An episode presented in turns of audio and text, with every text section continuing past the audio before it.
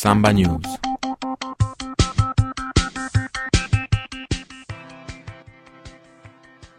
Voci senza voce sui binari della discriminazione, un allestimento multimediale per riflettere sulla discriminazione nelle sue diverse forme. La mostra è il prodotto finale di un progetto nato dalla volontà di un gruppo di ragazzi che hanno preso parte al treno della memoria. Dopo aver vissuto l'esperienza del treno nelle vesti di reporter, hanno deciso di proseguire il proprio lavoro anche una volta tornati a casa, analizzando e comprando il fenomeno della discriminazione durante la seconda guerra mondiale e nella società attuale.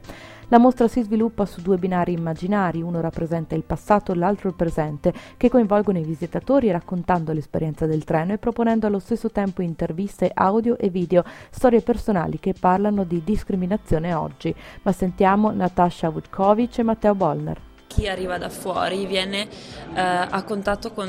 il tema della discriminazione e va a fare all'interno di se stesso sicuramente un ripensamento a quello che era il passato, quindi tutto il percorso storico, ma anche un parallelismo col presente. E quindi è un po' un modo per autointerrogarsi anche su ehm, quello che avviene all'interno anche del nostro io e del nostro comportamento verso gli altri. Noi abbiamo notato che ci sono molte volte dei pregiudizi che siamo noi stessi a eh, porre in essere magari senza rendercene neanche conto nei confronti della diversità e eh, che poi sviluppiamo sotto eh, come una forma di discriminazione per cui è sicuramente un, un percorso individuale per questo e poi anche per, per, rendersi effettivamente conto che la discriminazione c'è anche oggi e che ciò che è passato non è del tutto passato ma che può sicuramente ripresentarsi in un, in un futuro mm, prossimo o eh, lontano se non, non, si sta attenti, non si contiene questo fenomeno o non si prova a superare eh, la difficoltà che abbiamo nell'accettare la diversità. Ci sono diverse cose in questa mostra, ci sono parole, immagini, video, ci sono delle interviste. Chi sono queste persone intervistate? Le persone intervistate sono le persone di oggi che vivono il nostro stesso momento storico e che eh, hanno deciso di raccontare la loro storia e di raccontare quello che loro hanno vissuto, che molte volte sono storie di discriminazioni che loro percepiscono non solo, non solo uh, all'interno di loro stessi, ma che vengono anche percepite dalle persone che gli stanno intorno. Ad esempio ci sono delle storie raccontate da una, da una persona di colore che, ehm, che, racconta appunto di eh, essere stato discriminato solo per il, il, il colore della pelle per perché molte volte passano dei, dei pregiudizi, dei, dei, stereotipi attraverso la televisione in media e che vengono attuate da, ehm, dai, dalle persone, vengono prese dalle persone e eh, in base a, queste, a questi stereotipi le persone poi giudicano gli altri. E questa cosa è molto, è molto, importante perché secondo noi è un po' un, un modo ignorante per giudicare le persone, cioè tramite eh, le informazioni acquisite da fuori, non, re, non, tramite delle informazioni che veramente vengono rielaborate da, dal proprio io. Le persone che sono state intervistate sono state scelte da voi come gruppo? Sì, sì sono state scelte da noi, essendo una scelta appunto ogni, ogni, ogni, storia insomma è una storia particolare quindi, e quindi la storia del senza tetto non è la storia dei senza tetto è, proprio anche insomma è un voler valorizzare quella che è la storia personale dei singoli appunto e, e, quindi spronare la gente ad andare alla ricerca, ad approfondire e non fermarsi, insomma, non generalizzare e non ragionare per generalizzazioni, insomma. Ci sono appunto delle immagini, delle foto in questa mostra che hai curato tu. Come le hai selezionate tra tutte quelle che hai scattato durante il treno? Abbiamo scelto di mettere delle foto che non rappresentassero tanto l'esperienza del treno, che non raccontassero, non è un reportage insomma, del treno della memoria, ma piuttosto sono foto che lasciano insomma, spesso dei vuoti e quindi delle suggestioni a chi, al visitatore, insomma, a chi le guarda e, e quindi insomma fanno percepire anche un, un'assenza, delle assenze o comunque lasciano così una sensazione di vuoto che è un po' e quindi, e quindi insomma, fanno emergere insomma, quelle che sono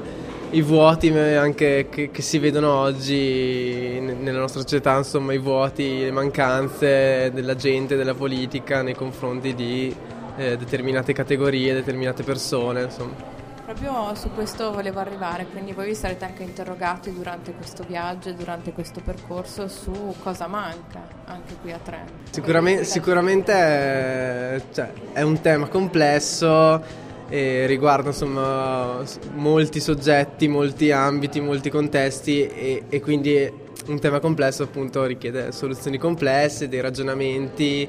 e, e, qui, e, quindi sicuramente affrontare la discriminazione nel caso dei senza tetto è diverso insomma, da affrontare la discriminazione di genere insomma, o, appunto, e quindi ogni, ogni contesto necessiterebbe del, dovute, dei dovuti studi, de, di un approccio insomma, che va eh, ad, insomma, ad, analizzare nello specifico quella che è la problematica e quindi una politica attenta, insomma, una, una politica che si serve anche delle competenze di persone che eh, hanno a che fare quotidianamente con queste persone e competenze di persone che hanno studiato determinate problematiche e, e che le insomma, monitorano, fanno indagini statistiche, insomma, e quindi varie competenze che, che vanno insomma, a sommarsi, a, a, diventare necessarie per risolvere e uscire insomma, da, dal problema insomma, della discriminazione. Poi anche secondo me, io ho curato particolarmente la parte della comunicazione con Filippo e ci siamo accorti che, eh, questo anche a livello di gruppo, che molte volte l'informazione è la cosa principale che manca, ma non tanto l'informazione, ma come viene messa l'informazione, cioè secondo noi ci vorrebbe più oggettività anche da parte dei giornali, del, dei politici anche, perché molte volte notiamo che la politica si serve di queste cose, magari per ottenere dei consensi e quindi magari va a marciare su quella che è l'ignoranza della gente. Secondo noi è più opportuno che le informazioni che ci sono, questo anche per creare... Eh, per, per, non creare delle diversità, per cercare di far capire che siamo tutti uguali e che quindi non c'è eh, bisogno di avere paura del diverso, ma che il diverso significa anche ricchezza o che quel diverso che noi vediamo come tale non è necessariamente diverso, ma che è uguale a noi, ma è soltanto... Eh, non diverso in senso negativo, ma diverso in senso positivo. E secondo noi ci vorrebbe più oggettività da parte dell'informazione e da parte di chi scrive e eh, riprende, fa delle interviste,